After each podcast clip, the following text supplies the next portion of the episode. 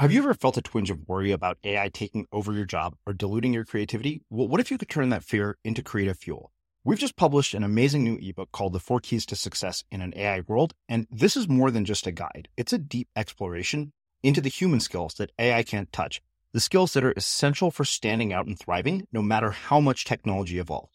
We're talking about real differentiators here, like creativity, emotional intelligence, critical thinking, and much more.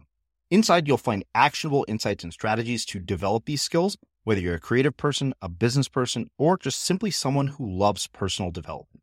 This isn't a story about tech taking over. It's a story of human creativity thriving alongside A I. Picture this, A I as your creative co-pilot, not just as a tool, but a collaborator that enhances your unique human skills. The Four Keys ebook will show you exactly how to do that and view A I in a new way that empowers you instead of overshadows you. Transform your creative potential today. Head over to unmistakable creative dot com slash four keys. Use the number four, K E Y S. That's unmistakable creative dot com slash four keys and download your free copy. My high school was not touted for its athletic prowess. Like it was a it was a blue ribbon school for academic excellence. But I told myself, I was like, look, I'm gonna come here and win an, a state championship. It took me four years, right? I won it my senior year, but I had the ultimate belief and I already put it in my mind that I'm going to do that. Tom Brady already put it in his mind. You already picked me. So I'm going to work my, I'm going to work my tail off to make sure I deliver at the end of that. And that's, I, I think that's what, what Tom Brady has. That's what my brother had. Like, Um, and I seen that all the time. Like my brother had this amazing amount of just courage in himself, courage yeah. to, to, to stand out, courage to be the best, courage to want to be great. You know, you have to have courage. You can't tell me that I'm not going to do anything.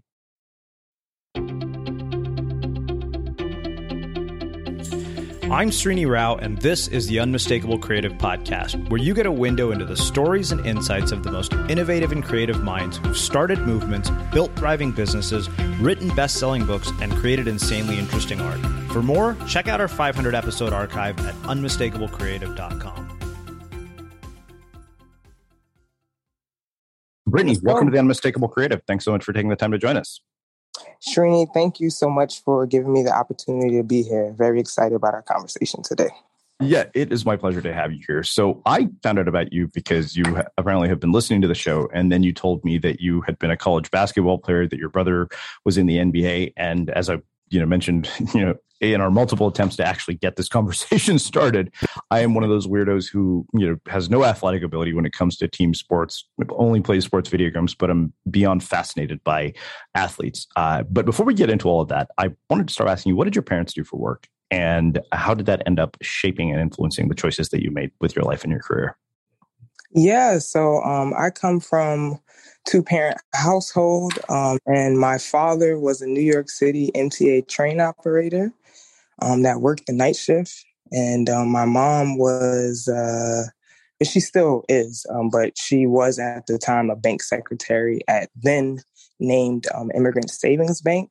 And I think um, just having parents who were, I feel like they're completely polar opposites, um, gave me just perspective on um, how to navigate in the world. Like, I think I learned from my dad just the importance of hard work and consistency. Um, seeing him wake up every day to go to the, you know, the night shift, um, I think had a profound impact on me and my work ethic. And then I think my mom instilled in me the, the importance of being a kind person and being a communicative person. Yeah. You, you, you know, emphasize the fact that you grew up in a, a two-parent household. And I know, you know, when you and I were speaking earlier, you mentioned that you grew up in, you know, what people consider kind of a rough neighborhood. I mean, why is that so important? Like, uh, and, and, you know, how is it different? I mean, what is the impact of that versus these kids that end up in a one-parent household? Right. Well, from my perspective, I think it's just the, the stance on stability. Um, and just having two figureheads in the house who I knew I could rely on, um, every day, you know, um, my dad often, uh, drove me to to school in the morning um, and drove me to practices and stuff like that. So having that dependable support system, in a sense, was uh, extremely profound, and I think had a great impact on me. And you know, a lot of people who come from households sometimes don't have that um, access to support. Mm-hmm. Yeah. So, you know, it, I remember we attempted to do this before. And, and one of the things that I'm always curious about, and I've asked a handful of people this, with Chris Wilson here and, and you know, others um, who've grown up in neighborhoods similar to yours. And when I asked Andre Norman, you know, what it is that we don't see when we watch movies like Boys in the Hood or, you know, John Singleton movies or Spike Lee films that portray life in these neighborhoods. As he said, well, none of those movies portray us the trauma that you experience when, for example, you come from a single parent household. But what misperceptions do you think media creates based on the kinds of neighborhoods, the neighborhood that you grew up in? Because in my mind, like, you know, the things I know about these neighborhoods are the Central Park Five and, you know, the things I've seen on T V. Right. So I think um, the media does a great job of dehumanizing um, the neighborhoods that, um, you know, are depicted. And um, they don't show us, they don't show the people that look like me as human beings. You know, mm-hmm. um, most of the time we're looked at as, you know, these hyper inflated images of, of, you know, whether that's, you know, hypersexualized or, you know, just, uh, it's always a negative portrayal of us, you know, mm-hmm. um, rarely do we see positive influences um, in our neighborhoods. You know, a lot of the time uh, they, and it's put, it's portrayed on, on, on, on screens and stuff like that, right? Like a lot of kids emulate the, the, the pimps and the, the, the, the, the drug dealers and stuff like that, that those perceptions are always being um, put in front of us, but we don't see the, the other stories, you know, maybe the Black business owner who's had, who's been an entrepreneur for years, that's had this store in the community and it's been a community space or something like that. Like these are the stories that are not being highlighted and acknowledged. And um, I think I have a responsibility as just, um, you know, as a as a person who's rised up from these circumstances to kind of like highlight the good that actually happens in our neighborhoods. Yeah. Well, you know, as you were saying that, the thing that just kind of struck me immediately is the people who make these films, most of them are all African African American, you know, people like right. Spike Lee and John Singleton. So why do you think it is that they don't tell the other side of the story, given that they themselves know and probably have experienced exactly what you're talking about? Um, because I think sometimes like you have to kind of like spoon feed people, essentially. Mm. Um, you can't give everybody everything at one time. So it's kind of like, we're going to show you the trauma that exists in these neighborhoods so that you guys don't think that we're actually, um, we're, we're, we're making stuff up, you know, like people who are not in it don't really understand it looking from the outside in. Um, yeah. You have to experience it and be in it to actually, um, you know, to understand what is going on. So um, I think that that is, is that's my perspective on things, right? But now we're starting to see um, with film and, and uh, creative mediums and stuff like that, people are starting to tell different stories, you know? Like I was just watching something on Netflix the other day um, that was talking about August Wilson, one of the great Black playwrights. And um, he... He made plays that made us human, you know, like it put everyday people in a in a in a perspective that that kind of instilled and showed positive um, reinforcements of what, um, you know, just positive Black people look like, you know. So I'm really in the, the business of acknowledging and highlighting things. Mm-hmm. Yeah. Um, I, w- I want to come back to this, uh, but one of the other things I know you, you had mentioned to me is that you are one girl uh, among three boys, um, right. four siblings. So two questions. One, what did you learn about making sure your voice is heard? And what did you learn about navigating human relationships from a big family?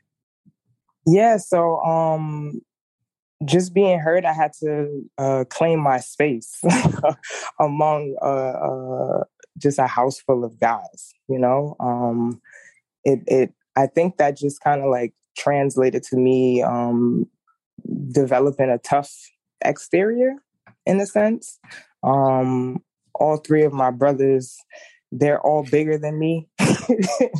um, and uh, they just, you know, it, it, it teaches you to to learn how to um, separate yourself from the pack, if you want to say, learn how to be seen. Um, I think because I had my mom also in the household, um, you know, I wasn't lacking in that area, but um, lacking a feminine presence. But still, just my brothers instilled in me the the will to fight for myself, um, to speak up for myself, um, and understanding how to navigate like social dynamics. Um, I'm the second in the in the order of siblings. So I had someone to look up to, and then I had two other siblings looking up at me.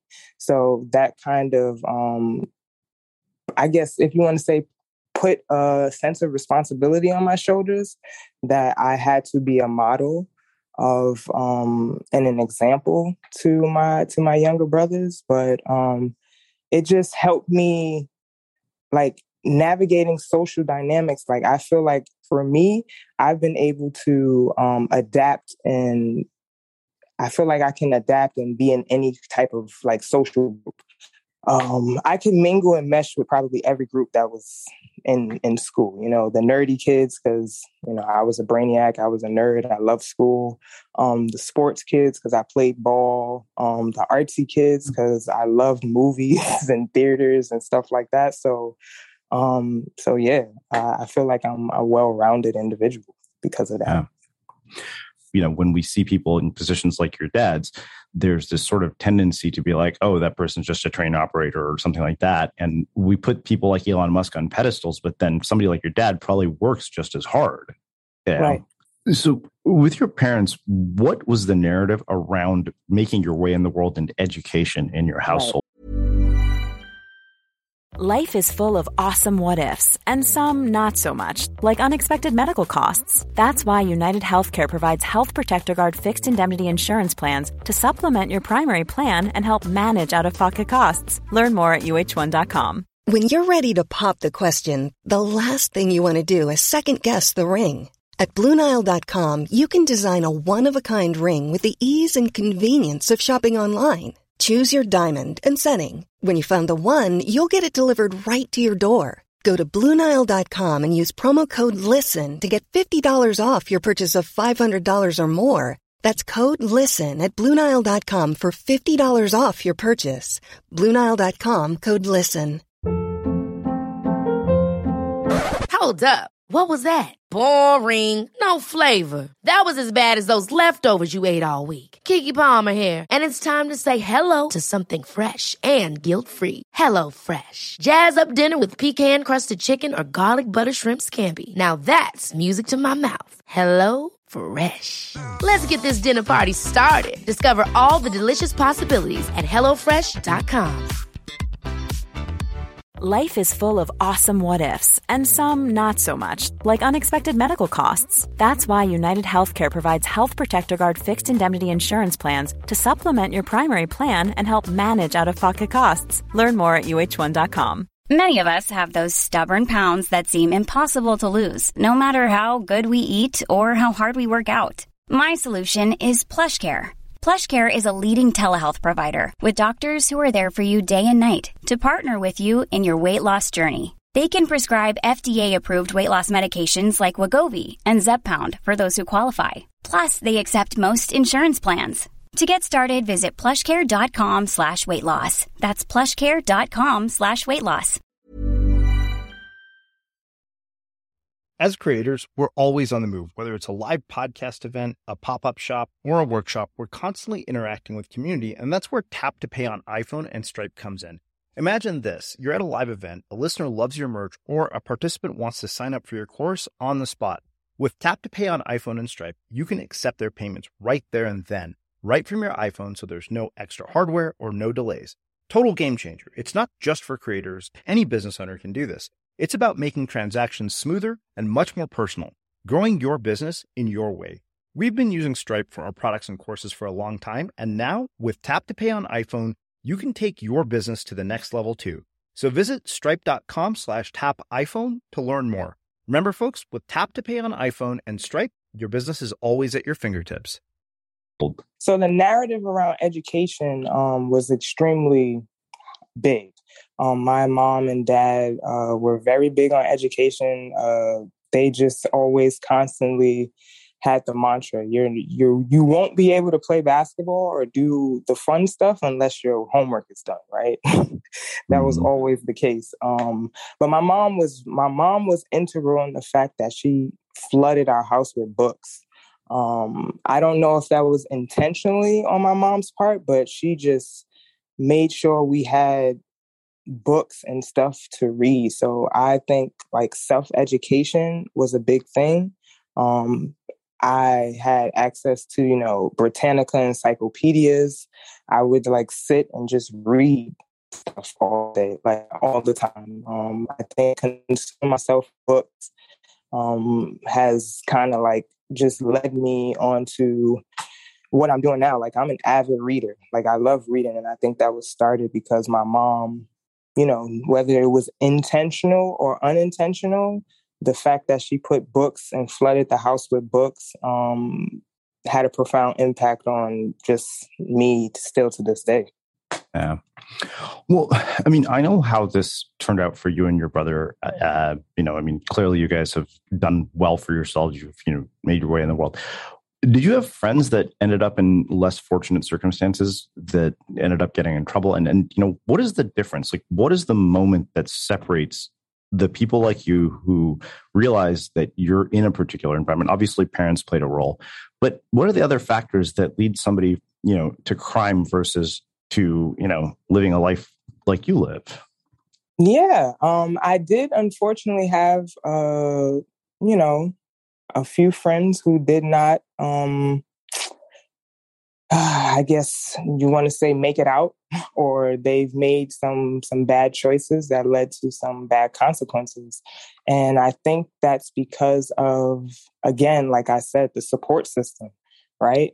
Um, a lot of us, you know, navigate in the world most of the time, like we're trying to fit in or find our tribe most of the time. And if we don't get that, um, if we don't get that that sense of feeling, that sense of tribe fulfilled while we're in at home, we look for it in external, other external places, or we outsource it. So um, sometimes people look for that in, you know, gangs. Gangs offer that that that that familial sense of of um, family, of belonging, of um, being seen, acknowledgement. So. Um, I think it really comes down to the selection of people you have in your group. You know, you you have to learn how to um, pick and assess the people in your in your in your immediate space. Like a lot of my friends now um, are people I grew up with who, you know, my best friend, she's an I P attorney. You know, she's, you know, she she had her goal focused on being a lawyer, and she stuck with it, and kind of uh, we kind of helped uplift her to get to that place, you know. So I think a very found and strong foundation and support system helps to helps you to navigate and not make the choices that um, you see happen often, and learning from other people's mistakes and seeing other people do and get into trouble kind of like steered me away from doing that. Yeah. Uh, what role did your parents play in, you know, kind of the friendships you developed? Because I very distinctly remember when we moved from Texas to California, my mom hated my first group of friends because my my first my friends and my my closest friend in Texas was like the biggest nerd in school, like an absolute genius. And of course, I'm from an Indian family, so what parent doesn't want their kid hanging out with the smartest kid in school, even if he is an asshole, which it turns out he was. But um, the second group ended up being kind of a, a bunch of, you know, misfits. They weren't exactly the brightest bunch, but my parents weren't thrilled, but they just happened to be the first people I met because of band. Um, so w- what role did your parents play in, in shaping the choices you've made with friendships? Um, I think my parents just kind of always kept it real with me, you know, like, especially my mom. Like, my mom just always was like, make sure that the people around you are doing positive things, who are trying to do something for themselves. And most of the time I hang, I hung around athletes, like student athletes. And like student athletes are some of the most dynamic and profound people that I know, you know, because we all have this, this, um, this ability to balance and kind of like juggle so many things. Um, so I was always around people who just wanted better for themselves, or who are always constantly trying to improve. And I think that kind of like rubbed off, rubbed off on me. Um, my dad always kept a small circle of friends. Um, my mom, small circle of friends. So I, I think I kind of like subconsciously learned from from that. Like, keep a a good group of people around you to kind of um, help you move forward in life. Well, let's talk about the part of the conversation that I've been looking forward to most, which is uh, basketball. Um, first, let's talk about your brother. I mean, because it sounds like he kind of paved the way for you. And, you know, the thing that I wonder, particularly about somebody who gets to, you know, the N B A, is that, you know, you're basically playing a game in which, I mean, the odds to get just to get there alone are so unlikely, because I, I still to this day never forgot this documentary I saw. It was about um, the N F L draft, and they show, you know, people going to the combine, and then they showed draft day. And right. there was a, a kid I remember who basically dedicated his whole life to this one goal. He was a nat- he was on a national championship team. He was the quarterback, and he didn't get drafted. Mm. And so there are two questions that come to mind. I mean, I know your brother obviously went to the N B A, played for a year.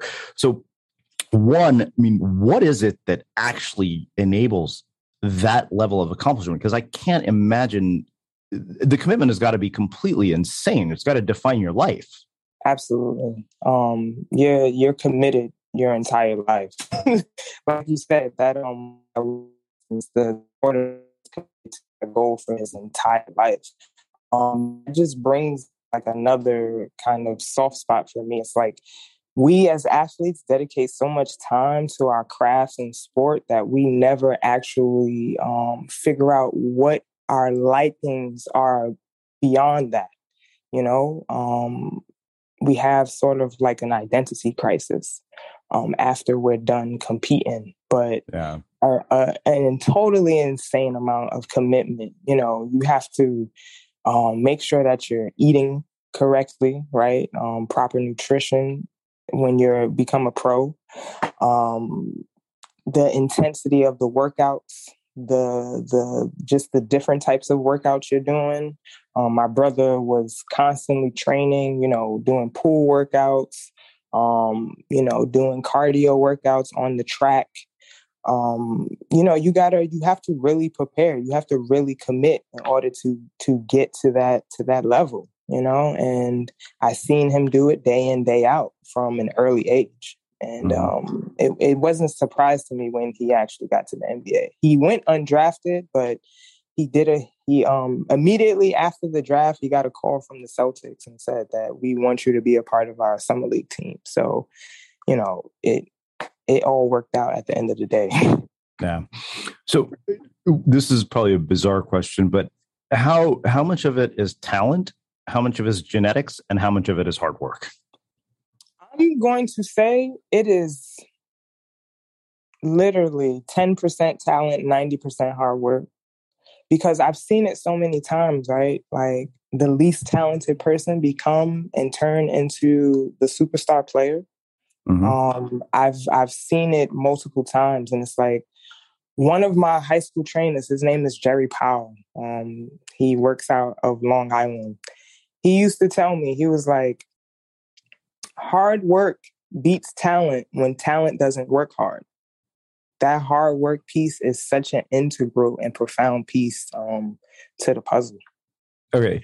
One thing I noticed is you didn't answer the question about genetics, because so this is something that I, I the reason I'm asking about this is like, I'm a scrawny Indian person, but like me, I'd like chances are your brother would like mop the floor with me after five minutes, even if we played a game of pickup, even if I went and trained for like, you know, a month, even if your brother trained me, he'd probably still beat the shit out of me on a basketball court because genetically, I mean, so that, that's why I'm curious about that. Like, I'm not trying to stereotype, but I think that in my mind, I think we're, we might be lying if we say that doesn't play some role in all of this. Yeah, I um I probably passed over it because I didn't realize you said genetics as well, but I think genetics plays a a, a small part in it. Um, you know, my like my son, he's three now. He a lot of people say he looks like he's five, but I'm five ten, right? Like I'm five ten, and then my husband is six eight.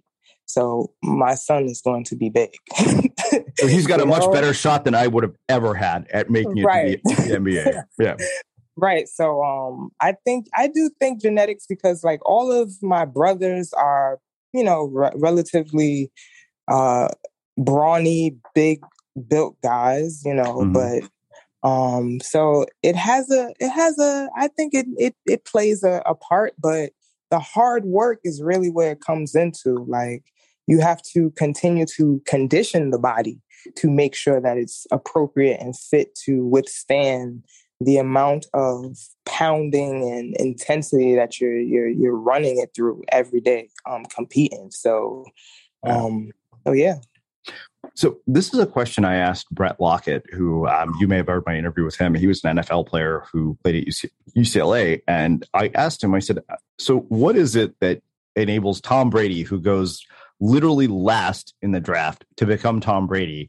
And the guy who went before him, there's an entire documentary about this on YouTube called The Year of the Quarterback.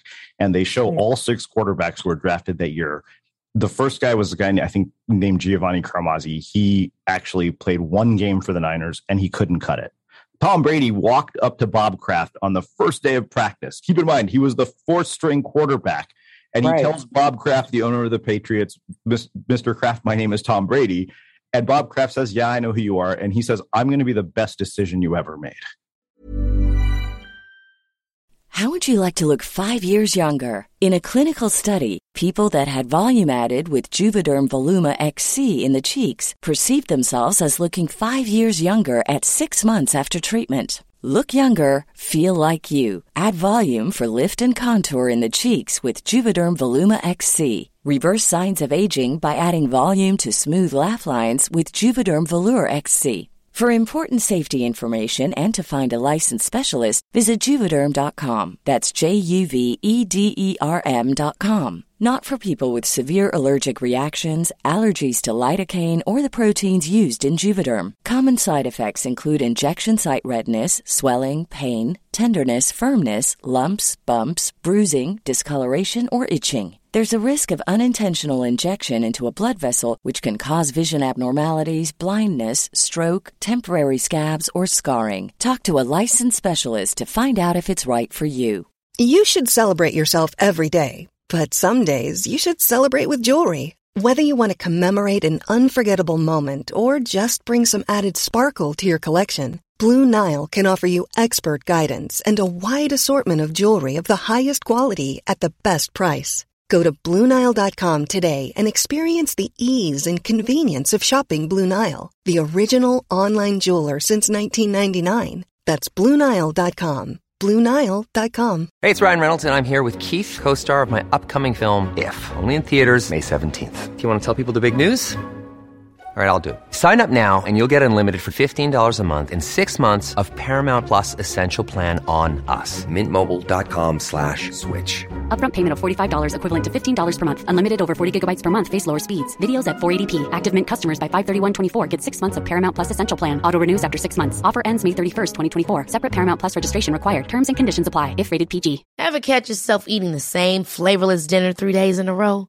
Dreaming of something better? Well, HelloFresh is your guilt-free dream come true, baby. It's me, Keke Palmer.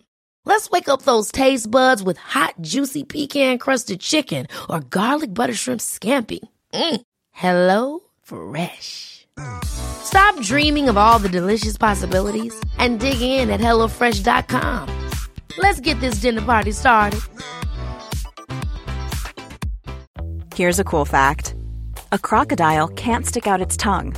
Another cool fact, you can get short-term health insurance for a month or just under a year in some states. United Healthcare short-term insurance plans are designed for people who are between jobs, coming off their parents' plan, or turning a side hustle into a full-time gig. Underwritten by Golden Rule Insurance Company, they offer flexible, budget-friendly coverage with access to a nationwide network of doctors and hospitals. Get more cool facts about United Healthcare short-term plans at U H one dot com. As creators, we're always on the move. Whether it's a live podcast event, a pop-up shop, or a workshop, we're constantly interacting with community, and that's where Tap to Pay on iPhone and Stripe comes in. Imagine this. You're at a live event, a listener loves your merch, or a participant wants to sign up for your course on the spot. With Tap to Pay on iPhone and Stripe, you can accept their payments right there and then, right from your iPhone, so there's no extra hardware or no delays. Total game changer. It's not just for creators. Any business owner can do this. It's about making transactions smoother and much more personal, growing your business in your way. We've been using Stripe for our products and courses for a long time, and now with Tap to Pay on iPhone, you can take your business to the next level too. So visit stripe.com slash tap iPhone to learn more. Remember, folks, with Tap to Pay on iPhone and Stripe, your business is always at your fingertips.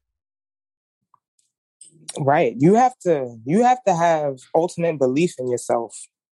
Like, and again, the support system. Tom Brady, his mother and father were there with him through the entire journey. And he talks about this. He talks about this, about how his dad and his mom were a profound uh, support for him to get to where he needed to be. Like you, like when I when I went to high school, I told I told myself, I'm gonna win a, I'm gonna win a state championship here. My high school was not touted for its athletic prowess. Like it was a, it was a blue ribbon school for academic excellence. But I told myself, I was like, look, I'm gonna come here and win an, a state championship. It took me four years, right? I won it my senior year. But I had the ultimate belief, and I already put it in my mind that I'm going to do that. Tom Brady already put it in his mind. You already picked me, so I'm going to work my I'm going to work my tail off to make sure I deliver at the end of that. And that's what I, I think that's what what Tom Brady has. That's what my brother had. Like, um, and I seen that all the time. Like my brother had this amazing amount of just courage in himself. Courage yeah. to, to to stand out, courage to be the best, courage to want to be great. You know, you have to have courage. You can't tell me that I'm not going to do anything. You know, like I went to a national championship my freshman year. I lost, but millions of, of student athletes never even get that opportunity mm-hmm. to get there. So I'm I'm forever grateful. yeah. Well, two things. Let's talk about the actual process of the transition from high school to college um, and the entire recruiting process. There's one question I realized I, I didn't ask you about your parents. What did they teach you about race and what it means to be Black in America? Um, I think my parents just taught me to... about my Black, like I really kind of came into my Blackness, I think, um, as my as an as an adult, um, necessarily. Um, my dad would have books around, but he wasn't like the the type to kind of like enforce it um, on you. You know, my dad was very laid back um, when he wanted to be, but like he never, they never kind of like enforce those things. I think it was my family. I learned my Blackness from my family. Like my my paternal grandfather, um, when I was younger, we would um, he would host um, Kwanzaa festivals and Kwanzaa celebrations for the entire family. And just seeing my entire family gather together and all the time. Um, I think just just put that that that that that sense of pride in me as a black um, as a black uh, person, and then I think I kind of fell into my um, my blackness when I went to college and had the whole um, Don Imus uh, fiasco. Um, not sure if you remember, um, but my freshman year in two thousand six, two thousand seven, I went to a national championship um, against Tennessee Volunteers, and Don he was a bastard at the he he said some egregious things about my team, and that kind of uh, he called us uh, he called us nappy headed hoes, and. Um, That was my first, like, I think, dealing with overt racism, if you want to say, um, being a, a, a eighteen, nineteen-year-old. That was my first instance of being, like, encountered with racism overtly on a national stage. Like, this was all over paper, everything. Don Imus got fired because of this, you know? So... Um, I learned that we are rich people. We are, uh, you know, just a, a resourceful people. And um, my voice matters. I think that's kind of what um, I'm trying to echo here. Like my parents kind of set up the stage for me to realize that my voice matters and I matter in this society, whether society thinks so or not. Yeah. It's funny because um, I think when it comes to race, there's, you know, we all have stereotypes when it comes to race. And I, I, I may have shared this story on the show before, and this is ridiculous. Like I, I had two black roommates, like two of the coolest guys I ever lived with. And I remember going to the apartment and I'm like, you guys smoke weed, right? And my friend's like, you sound like a racist idiot. I was like, I'm not asking about that. I'm asking because I don't want to live with two people who don't. Like that was the main reason. Uh, right. They're like, yeah, of course, Ben. But the thing that, you know, the reason I brought this up is, is that, you know, we have these stereotypes. And I think as an Indian, you know, we're really fortunate that we're stereotyped kind of as a model minority, because it's like, what are we stereotyped as? Doctors, engineers. Now the, you know, C E Os of the biggest tech companies are all Indian. And if you think the guy at the seven eleven is, you know, just an Indian guy behind the counter, what you don't know is that that guy owns like two hundred of those seven elevens. Um, so one thing I wonder about is how do you start to think about changing stereotypes? Because I, I, even when I was in Brazil, I had a professor who was, you know, teaching a class on Brazilian culture. And he said that, you know, even in a place like Brazil, where, you know, it's like a, a melting pot, he said he had a friend who's a black guy who's very well off. And if he's driving around in a Porsche, the cops will pull him over simply because he's black. Mm. Right, right, right, right. Um, I think it's, it comes down to changing how we speak. And changing how we we think about these things, right? And having the conversation, like just you bringing up the conversation and sparking um, the topic is going to help change the stereotype.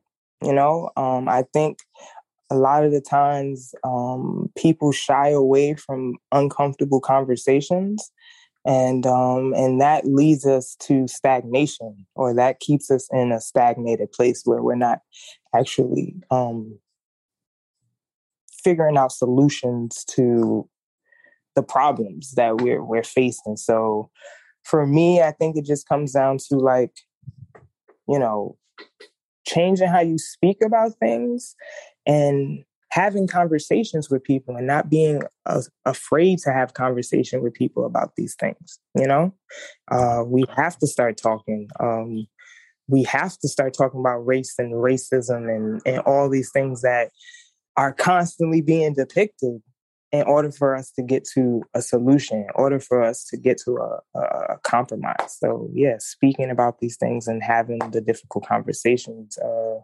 I think will help enact change around yeah. the stereotypes. You know, uh, we had Sean Dove here, and you may have heard the episode we did about what it means to be black in America, where we basically, you know, curated a bunch of, of clips from a lot of our African-American guests. And if you haven't, I think you'd really enjoy it. Um, but one of the things that he said to me that really kind of stayed with me, and I never forgot, is he said that, you know, I mean, Sean must be close to fifty. He was the founder of the Campaign for Black Male Achievement. And he said that he'd come to terms with the fact that he probably wouldn't see racism end in his lifetime. What do you make of that? Um, I agree with him. Uh, I don't think I'll see it end in my lifetime as well. Um, yeah. It's it's going to take a long time before these oppressive systems are really um, uh, are really uh, infiltrated and kind of like knocked down. Like, I know it seems as if that's a you know that's a that's a statement like, man, you don't think that we can we can get to that place. Um, I think we may be in the trajectory to get to that place, but it's it's not going to end. You know, these systems have been refined and and put in place to actually work, and they've been doing the work. So it's going to take a lot of work to do the reverse of that. Yeah. Mm. Well, let's talk specifically about the the process of um, college recruiting, playing college ball at. You, the th- you know, unfortunately, since we didn't get to use Riverside, I couldn't pull this clip back that I wanted to play. But one of the things that I, you know, became painfully aware of when I talked to Brett Lockett uh, is he said that, you know, when you have football players or athletes, people think that athletes are pampered and, you know, they have tutors and they have all this stuff. He said, what you don't see is that at the end of the day, it's still a business generated, you know, designed to do one thing. And I, the N C double A apparently makes a fortune off of student athletes. And he said, you'll see that these, if you talk to any U C L A football player, they've all almost majored in the same thing because those are the only majors that don't conflict with football practice. And as a result, a lot of them get out Um, with no skills that they can put to use in the market. But I want to hear about your experience, particularly as a female. Like, how does it differ? Um, I'll say uh, he's actually right in that sense. Like, um, because I had a similar situation. So I wanted to, at one point, I wanted to do um, pharmaceuticals. And um, no, that was my, my, my teammate. She wanted to do pharmaceuticals. So I'll just give you an example. My teammate, she, her name is Maya McCurdy um, Johnson. She's now the assistant coach at Cincinnati, um, the women's basketball team at Cincinnati uh, University. And she wanted to study pharmaceuticals coming into school. Um, we were in the same class. And our academic, our academic advisor was like, um, sorry, you can't do that. It, you know, it pretty much conflicts with everything that we do throughout the season. Um, you know, two-a-days at, you know, when school is out, um, school now, we cannot do that. And she was heartbroken, like heartbroken. I also, too, wanted to do, um, I think it was the School of, of School of Medicine at the point, at that point. Um, I could not do it because everything conflicted with our traveling schedule, all the, all the different uh, tasks that we had to do. And they kind of like push you into something that, you know, most of the time you really don't want to do. But for me, I wasn't going to do anything that I didn't want to do. I just went with another kind of like variation of what it is that I want to do. So I kind of wind up studying biological sciences with a concentration in pre-medical studies. I, I don't know how I, I figured that out, but you figured it out. Like, a lot of student athletes don't have the um don't have the foresight to actually do the the the the the, the deep work to figure out what it is that they want to do at an early age. You know, we just, okay, this is it. All right, I'll just I'll just do this just to make sure I could play. You know, there were some instances where I've seen that, but we don't really understand what it is that we like or what subjects we want to get into after we're done competing. Because, like he said, we're being pushed into stuff that we really don't care about just because we have to get through, you know? Mm-hmm. Um, I grew up with so many guys who did not like school, but they had to make sure their grades were good in order to compete in school, you know? Like, there's that dynamic. And, um, I usually tell like student athletes that I talk to or come across or mentor now, like, figure out what your passion is while you're playing as well. Because like, once you're done playing, you have to figure out how to still get a check. You have to figure out how to still live as a person, you know, like, you know, things may be different. You know, like when you stop playing, like you stop everything. Like that's why a lot of athletes, after they're done, they they get big, they get fat, because it's like you're no longer in that world anymore because mm-hmm. everything stops. So yeah. you, it, it, it's, I think it's a it's, it's some of the same parallels um, um, on the the woman's side as well. You just have to be, you have to be kind of like you kind of have to to be a savvy student athlete now. To, hmm. to to not get run through the rigor more of just getting through, you know? No. You have to be intentional. Yeah. So, I mean, even as a woman, right? I mean, the pinnacle is probably what the W N B A, where it's nowhere near, you know, the kind of salary or potential lifetime, you know, setup with money and fame and all the things that you get as a male athlete in the N B A, both of which probably, I'm guessing, the odds of making it are, you know, slim to none. Um, right. So for you, when this thing that has basically defined your life for the better part of probably, you know, I'm guessing twenty plus years, um, how do you begin to rebuild your identity from there when you're basically thinking about, okay, this is it. Like you said, the game is over. Now what? Um, right. Um, well, for me, that, that, that came with a little bit of depression. Um, you know, um, after I was done playing, um, I kind of tried to go back into the medical field, you know, and I kept getting the same response from uh, potential employers. Like, you don't have no experience. Like, why would we hire you? You have no experience in a lab. You don't have any experience in, you know, a hospital. You have this, this small internship that you did while you were in school, but that's not really anything. Um, so I went through a little, a period of depression, like just trying to figure out who I was, um, and what value I brought to the table besides being an athlete, you know, um, because we forget, you forget, you know, you think most of your, your aura and your persona is attached to uh, a sport that you play when, you know, You you you don't really get a chance to to really figure out who you are until after you stop you stop playing. But one of the things that I see with this new generation of student athletes is that they're doing everything that they love to do, and they play basketball, which I learned at a you know a, a later age. Like you could still play basketball and and be a nerd and love to do this, and you do this like. I didn't I didn't know that you could do that when I was coming up, you know, um, I just thought it was just school and sports, like school and sports. I can't I can't play an instrument. I can't do karate because there were so many other things that I wanted to do, you know, growing up. But I knew if I wanted to be the best at basketball, I had to dedicate endless amount of time and commitment to this one craft. And um You you try to figure that out and try to translate the athlete mindset to what it is like. I kind of, for me personally, I put my second passion, and that was cooking. Um, when I went overseas and played as a professional basketball player, one of the things that I learned was how I love to eat and travel.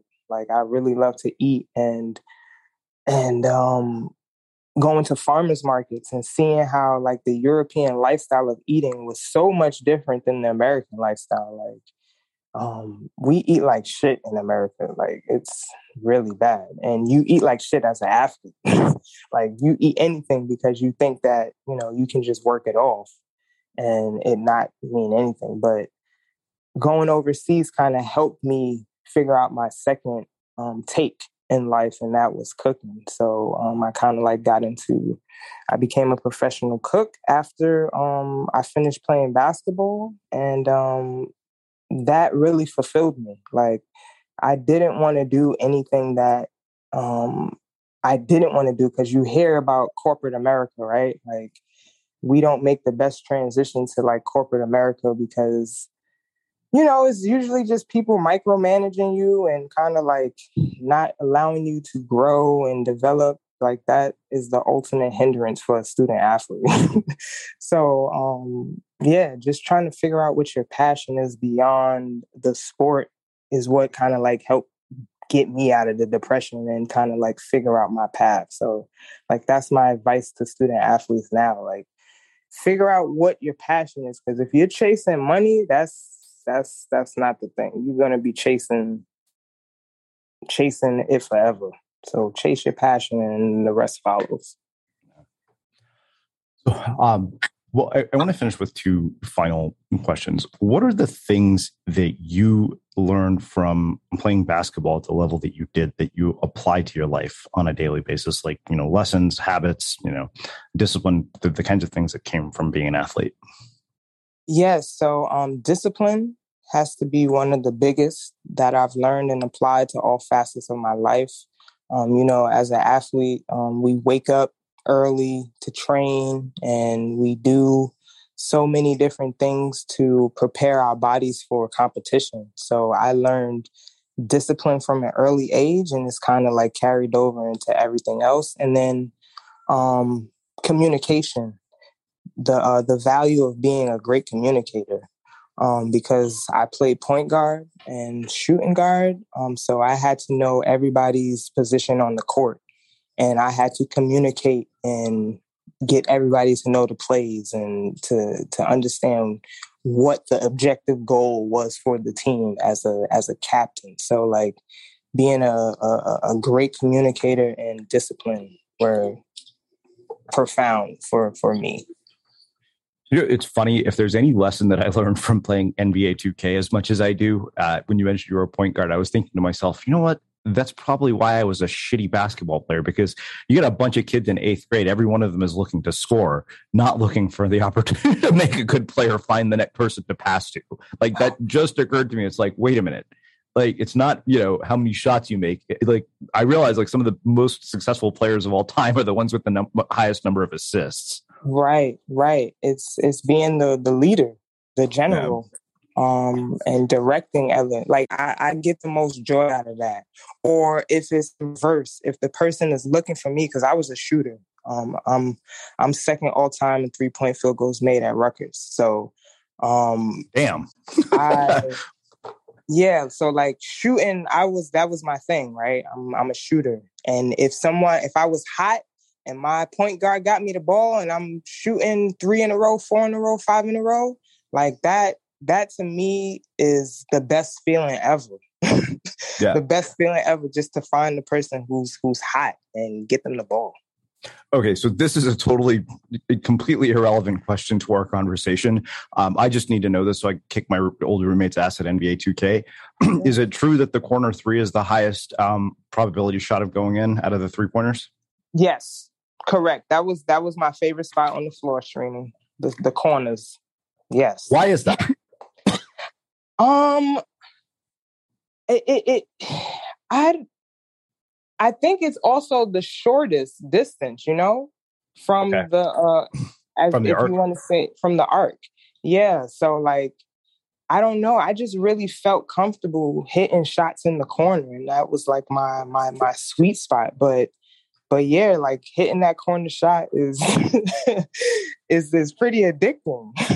Yeah. Wow. Well, this has been amazing. Uh, I've just enjoyed talking to you so much and, and learned so much. Uh, so I want to finish with my final question, which I know you've heard me ask. What do you think it is that, that makes somebody or something unmistakable?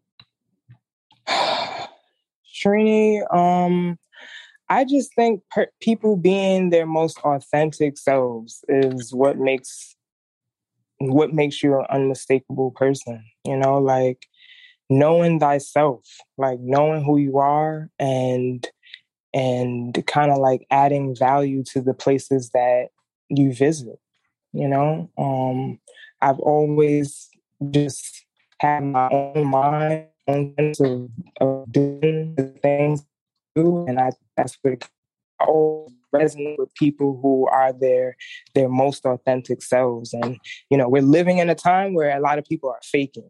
So, like, to see someone who's sure of themselves and knows themselves, that um, that makes me happy. Yeah.